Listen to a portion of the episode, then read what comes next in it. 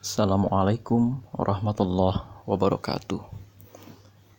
Saya akan memberikan sedikit pandangan mengenai kondisi bangsa kita hari ini yang ternyata sudah pernah terjadi seribu empat ratus tahun yang lalu ketika Khalifah Ali bin Abi Thalib berkuasa dan seorang gubernur daerah Syam yaitu Muawiyah bin Abu Sufyan tidak terima. Apa pasalnya? Suatu hari Khalifah ketiga, Uthman bin Affan, diterpa berbagai isu. Uthman dikatakan sebagai koruptor. Uthman dikatakan sebagai orang yang tidak adil dan zalim. Padahal Uthman ini adalah menantunya Rasulullah. Uthman ini adalah orang-orang yang dijamin masuk surga. Uthman ini adalah orang yang malaikat pun malu kepadanya. Dan melalui kedua tangan Uthmanlah Al-Quran itu ditulis dan sampai kepada kita. Tapi pada saat itu, kerajaan Islam sudah sedemikian luasnya. Kekhalifahan sudah sangat luas sehingga mencapai daerah Afrika Utara hingga India bagian timur. Apa yang terjadi? Orang-orang yang baru masuk Islam mendemo Khalifah Uthman dan tidak tahu apa yang sesungguhnya menjadi role model atau menjadi manhaj dari agama kita. Akhirnya, Khalifah Uthman terbunuh. Fitnah terbunuhnya Khalifah Uthman sebagai raja mengakibatkan Ali bin Abi Thalib terpilih menjadi khalifah.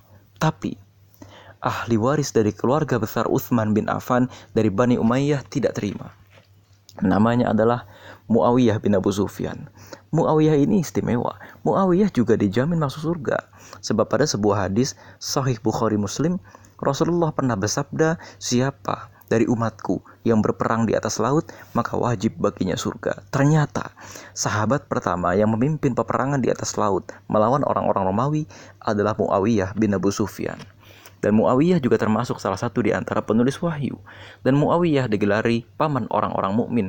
Karena apa? Dia adalah kakak ipar Nabi Muhammad dari Ummu Habibah binti Abu Sufyan.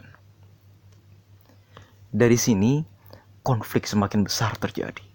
Di tengah-tengah Uthman, di tengah-tengah Uthman, Ali bin Abi Thalib dan Muawiyah bin Abu Sufyan, ada pihak ketiga yang tidak ingin umat Islam terus membangun dan bersatu. Orang-orang ini dipimpin oleh seorang yang bernama Abdullah bin Sabah atau digelari sebagai Ibnu Sauda.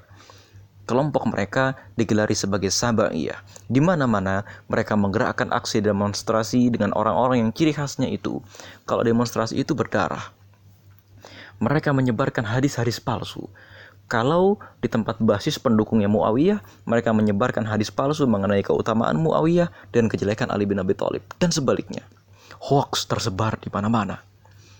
Hoaks yang tersebar di mana-mana ini kemudian menyebabkan sahabat-sahabat besar turun gunung, tapi terlambat.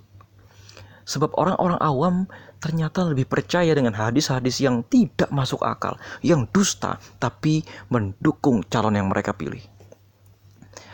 Sebab, ya, lama kelamaan muaranya adalah orang-orang yang mendukung Muawiyah bin Abu Sufyan, ya, menyalahkan Ali bin Abi Thalib, dan sebaliknya, orang-orang yang mendukung Ali bin Abi Thalib ini menyalahkan Muawiyah.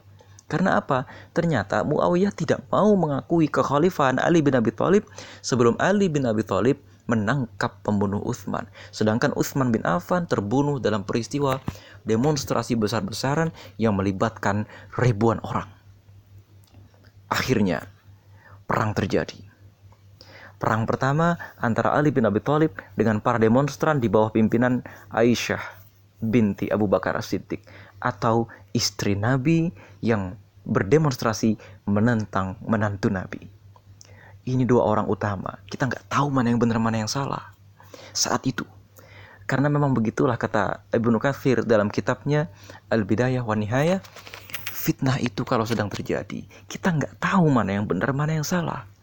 Setelah fitnah itu berlalu, baru kita bisa bertaubat dan menyesal.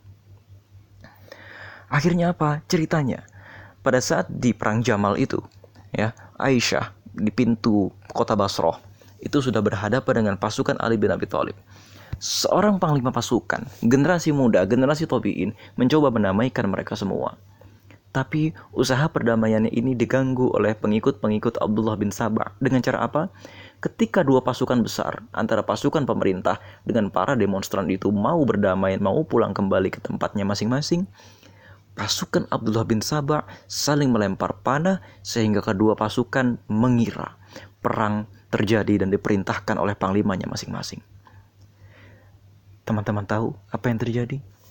Sahabat-sahabat besar seperti Zubair bin Awam, Thalhah bin Ubaidillah wafat karena perang itu.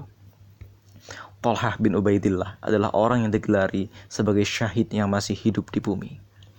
Zubair bin Awam digelari sebagai hawari Rasulullah atau orang yang paling dipercayai Rasulullah, orang yang menjadi penolongnya Rasulullah. Kalau sudah seperti ini, terlambat. Korban keburu jatuh. Dan pada saat itu gitu ya, korban sedemikian banyak. Menurut Ibnu Katsir, jumlah yang bisa dipercaya menjadi korban adalah enam ratus orang. Tapi menurut beberapa keterangan, jumlah korban yang mencapai sepuluh ribu orang. Tapi belum selesai sampai di situ. Aisyah yang berdemonstrasi untuk menuntut pemerintahan Ali mencari pembunuh Khalifah Uthman ternyata berlanjut kepada Muawiyah bin Abu Sufyan yang mendramatisir masalah tersebut sehingga orang-orang di Syam ya terpancing untuk mengumpulkan pasukan memerangi Ali bin Abi Thalib sampai Ali bin Abi Thalib itu mau mencari pembunuh Uthman. Ali bin Abi Thalib ternyata punya kebijakan yang lain. Kebijakannya adalah dia mengganti dulu para kepala-kepala daerah dan dia mengirimkan pasukan-pasukan untuk memerangi orang-orang yang tidak mau tunduk kepada Ali bin Abi Thalib. Nah, pada saat itu orang nggak tahu mana yang benar. Bagi pendukung Ali, Ali yang benar. Bagi pendukung Muawiyah, Muawiyah yang benar. Nah, pada saat itu berhadapanlah mereka di medan perang namanya Siffin. Umat sedemikian terpecah. Pada perang Siffin itu kurang lebih gitu ya, tiga puluh ribu orang tewas. Ada juga yang mengatakan sembilan puluh ribu orang. Inilah yang kemudian menjadi sabda Nabi, akan terjadi dua pasukan muslim bertemu, sedangkan tuntutan mereka adalah satu, yaitu mencari pembunuh Uthman. Ada beberapa sahabat besar terbunuh di sini, termasuk diantaranya adalah Ammar bin Yasir. Sahabat-sahabat besar yang terbunuh ini tidak tidak ini ya, yang berpihak kepada mereka semua itu tidak sederhana. Yang berpihak di pihak Ali, Abdullah bin Abbas, orang yang paling ahli di bidang tafsir. Yang berpihak kepada Muawiyah, ini Abu apa Abu Ayyub Al-Ansori. Eh, Abu Ayyub itu di pihak Ali. Yang berpihak di pihak Muawiyah itu adalah Ubaidah bin Shamit di antaranya, Amr bin As, gitu ya. Yang di pihak Ali, Abu Ayyub Al-Ansori dan lain-lain. Yang orang-orang ini tidak sepele, gitu loh. Ya. Dan kemudian apa? Orang-orang pada saat itu baru tersadar, ya Allah, inilah dampak gitu ya dari peperangan yang tak hingga. Sehingga dari hasil peperangan itu muncul beberapa kelompok orang. Kelompok orang yang pertama adalah kalangan Syiah yang makin fanatik kepada Ali bin Abi Thalib sehingga ujung-ujungnya kelompok Abdullah bin Sabah mengompori mereka, memanas-manaskan mereka sehingga paling ekstrimnya mereka menjadikan Ali bin Abi Thalib sebagai Tuhan dalam arti harfiah. Orang-orang ini menjadi Syiah. Ada kelompok orang kedua yang mereka ini tidak percaya kepada semua gerakan politik dan punya garis politik sendiri. Mereka ingin mengadakan revolusi tapi terlepas dari kubu Muawiyah, terlepas juga dari kubu Ali bin Abi Thalib. Mereka ini mengkafirkan semua sahabat Nabi yang ada karena bagi mereka sahabat-sahabat Nabi ini menyebabkan konflik. Mereka yang kata Rasulullah digelari sebagai orang yang ibadahnya itu akan mengagetkan kita. Bacaan Qur'annya itu lebih jauh daripada kita. Tapi mereka itu keluar dari agama Islam lebih cepat daripada busur panah keluar. Anak panah keluar dari busurnya. Mereka adalah golongan Khawarij. Dan di antara mereka ada sekelompok sahabat-sahabat besar yang kemudian sangat mencintai darah orang Islam. Ada sahabat-sahabat besar yang jika mereka mau kapan saja bisa mereka menyebut dirinya sebagai pewaris sah tahta khalifah. Kapan saja mereka bisa mengumpulkan massa untuk mendukung salah satu di antara kubu calon khalifah yang sedang bertempur. Tapi tidak. Mereka tidak menampilkan dirinya. Di antara mereka adalah Sa'ad bin Abi Waqqas, as-sabiqun al-awwalun, orang kelima atau keenam yang memeluk Islam. Penakluk Persia, orang pertama yang memanah di jalan Allah, orang pertama yang menumpahkan darah orang kafir di jalan Allah, ya, Sa'ad bin Abi Waqqas. Yang kedua adalah Usamah bin Zaid, orang yang menjadi cucu Rasulullah, orang yang menjadi panglima perang melawan Romawi. Pada saat pada saat itu gitu ya, Rasulullah memerintahkan dia untuk berangkat melawan Romawi padahal usianya masih tujuh belas tahun. Dia adalah satu di antara sedikit anak yang beruntung dibesarkan di rumah Rasulullah. Tapi dengan kapasitasnya mereka diam. Mereka tidak keluar sama sekali. Padahal kalau Sa'ad bin Abi Waqqas mau, Sa'ad adalah satu di antara enam orang yang dipilih oleh Umar bin Khattab sebagai orang yang berhak menjabat kekhalifahan. Usamah bin Zaid, bila mana dia mau, dia bisa menggunakan posisinya untuk untuk kapan saja merebut tahta kekhalifahan. Tetapi tidak. Mereka tidak mau. Karena apa? Darah orang Islam itu mahal. Dan Ibnu Katsir mencatat adegan ini dengan dramatis. Ibnu Katsir mencatat hanya sekitar tiga puluh atau paling banyak seratus orang sahabat yang ikut dalam peristiwa perebutan kekuasaan ini, meskipun pada saat itu masih ada belasan sampai puluhan ribu sahabat Nabi yang masih hidup. Puncak dari peristiwa ini adalah Abdullah bin Sabah menghasut orang-orang Khawarij ya, yang ekstrim ini untuk membunuh Ali bin Abi Thalib. Pada subuh hari tujuh belas Ramadan di kota Kufah, Ali bin Abi Thalib seperti biasa tanpa pengawalan keluar dari rumahnya untuk membangunkan orang-orang sholat subuh selepas bersahur. Di sebuah gang yang menuju masjid, Ali bin Abi Thalib dicegat oleh satu orang yang bernama Abdullah Abdurrahman bin Muljam Al-Muradi. Dia memukulkan pedang ke kepala Ali bin Abi Thalib dan saat itulah Ali bin Abi Thalib syahid setelah dua hari meregang nyawa kehabisan darah. Geger umat Islam, marah umat Islam. Dan sebelum Ali bin Abi Thalib itu dibunuh, Ali bin Abi Thalib itu sempat melakukan tindakan penyelamatan. Apa tindakan penyelamatannya? Ali bin Abi Thalib memindahkan ibu kota dari Madinah ke Kufah. Karena apa? Ali bin Abi Thalib tidak mau generasi muda sahabat Nabi, generasi yang kelak akan menjadi generasi tabi'in, tewas terbunuh sia-sia lantaran situasi politik setelah wafatnya Khalifah Uthman memanas dan kota Madinah menjadi tidak kondusif. Khawatir akan merusak kesucian kota itu dan ketenangan kota itu, Ali memindahkan ibu kota ke Kufah. Dan Ali terbunuh. Apa yang terjadi? Umat semakin marah. Umat kemudian mengangkat Hasan bin Ali sebagai penggantinya. Hasan inilah orang yang kemudian memimpin kekhalifahan yang pada saat itu kekhalifahan terbelah dua karena Muawiyah bin Abu Sufyan setelah terbunuhnya Ali mengklaim kekhalifahan. Hasan bin Ali yang diangkat sebagai khalifah kemudian datang dengan pasukan yang kata Ibnu Katsir belum pernah orang Islam datang dengan pasukan sejumlah besar tersebut. Yang kata Ibnu Katsir lagi, pasukan itu datang dengan jumlah seperti gunung-gunung. Artinya banyak sekali, bergunung-gunung jumlahnya. Kemudian Muawiyah mengirimkan surat kepada Hasan karena prihatin. Apa kata Muawiyah? Kalau kita terus bertikai, siapa yang memerangi orang kafir? Siapa yang memerangi perbatasan? Siapa yang akan membangun negeri Islam? Siapa yang akan melanjutkan tugas dakwah mendidik generasi muda? Siapa yang akan membangun begini begitu? Ketika surat ini sampai ke tangan Hasan, Hasan terenyuh. Iya, betul. Selama empat tahun konflik semenjak terbunuhnya Uthman bin Affan, betapa banyak darah umat Islam ini tewas. Berapa banyak darah umat Islam ini tertumpah dengan sia-sia. Karena apa? Dibunuh oleh sesama muslim. Berapa banyak kemudian pembangunan negara tidak bisa berjalan. Berapa banyak kemudian sahabat-sahabat Nabi yang besar-besar terbunuh. Di antara sahabat Nabi yang besar-besar yang terbunuh adalah Ammar bin Yasir, Muhammad bin Abu Bakar As-Siddiq, Zubair bin Awam, Thalhah bin Ubaidillah. Ya, di antara sahabat besar yang terbunuh itu adalah sahabat-sahabat besar.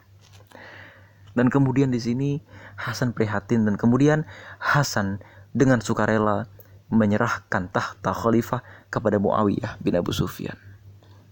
Tahun ini, tahun empat puluh satu Hijrah, akan dikenal sebagai tahun kesatuan, tahun pulihnya persatuan umat Islam. Karena apa? Kerelaan kedua belah pihak untuk meletakkan senjata dan memulai perdamaian. Hasan tahu, ya, dan kemudian dibenarkan oleh mayoritas ulama bahwa dia di pihak yang benar, Ali bin Abi Thalib di pihak yang benar dan Muawiyah di pihak yang benar juga, tapi lebih mendekati kebenaran itu Ali. Karena Ibnu Abbas gitu ya mengatakan bahwa kalau Muawiyah tidak menuntut darah Uthman bin Affan, maka kita akan dihujani batu dari langit. Tapi kemudian cara Khalifah Ali bin Abi Thalib lah yang paling benar. Dan kemudian pulihlah persatuan. Ya, pertama, ada sahabat-sahabat besar yang meskipun dia punya kapasitas, dia menahan diri. Ya, di antara mereka itu adalah Sa'ad bin Abi Waqqas, Bilal bin Rabah, ya, uh, Usamah bin Zaid. Mereka menahan diri. Yang kalau mereka itu muncul ke tengah-tengah kota, berpidato, mengumpulkan massa, maka orang akan berkumpul dalam jumlah besar kepada mereka. Orang akan berkumpul dan kemudian siap diperintah apa saja oleh mereka. Tapi tidak. Mereka tidak melakukan hal itu. Yang kedua, mental-mental pemimpin yang dimiliki oleh Hasan dan Muawiyah menyebabkan darah umat Islam tertahan, tidak sampai kemudian terpecah belah, tidak sampai kemudian berlarut-larut sedemikian lama. Karena salah satu di antara mereka mau mengalah, dan kemudian orang yang dimenangkan oleh Allah itu, gitu ya, tidak kemudian menghina, gitu loh. Tidak kemudian juga e, melecehkan yang lain. Meskipun kita sama-sama tahu, data sejarah menyebutkan ketika Khalifah Ali bin Abi Thalib dibunuh dan Hasan menjadi khalifah di Syam, gitu ya, di pusat kekuasaan Muawiyah bin Abu Sufyan, di masjid-masjid sebelum sholat Jumat diadakan doa kepada Muawiyah, gitu ya, dan diadakan celaan kepada Ali bin Abi Thalib. Ali bin Abi Thalib dilaknat, gitu loh, sebagai pemimpin yang zalim, sebagai pemimpin yang tidak menegakkan kebenaran, sebagai pemimpin yang lalai. Itu loh yang jadi masalah, gitu ya.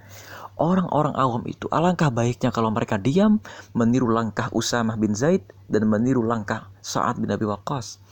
Agar apa? Tidak banyak darah umat Islam yang tertumpah. Tidak banyak lagi orang-orang yang kemudian berperang atau mengobarkan permusuhan, menjarah, dan lain-lain. Tapi alangkah baiknya lagi kalau ada orang-orang yang mentalnya seperti Hasan. Saat dia bisa menang, tapi dengan mengorbankan darah orang muslim, dia memilih menahan dirinya, dan kemudian ternyata, gitu ya, berpuluh-puluh tahun lalu Rasulullah pernah memberikan nubuat berkaitan dengan Hasan bin Ali. Apa kata Rasulullah? Anakku ini, cucuku ini, Sayyid. Dia akan mendamaikan dua orang, atau dia akan mendamaikan dua kubu muslim yang sedang bertikai. Dan ternyata empat puluh satu tahun setelah hijrah, atau kira-kira tiga puluh tahun setelah Rasulullah meninggal, Hasan bin Ali mewujudkan sabda Rasulullah tersebut. Allahu a'lam bishawab. Mudah-mudahan kondisi bangsa kita ini kembali berdamai. Jangan sampai muncul korban jiwa yang tidak perlu. Jangan sampai kemudian kekondusifan ibu kota terganggu. Tuntutlah yang salah, tapi kemudian jangan gunakan cara yang salah. Assalamualaikum warahmatullahi wabarakatuh.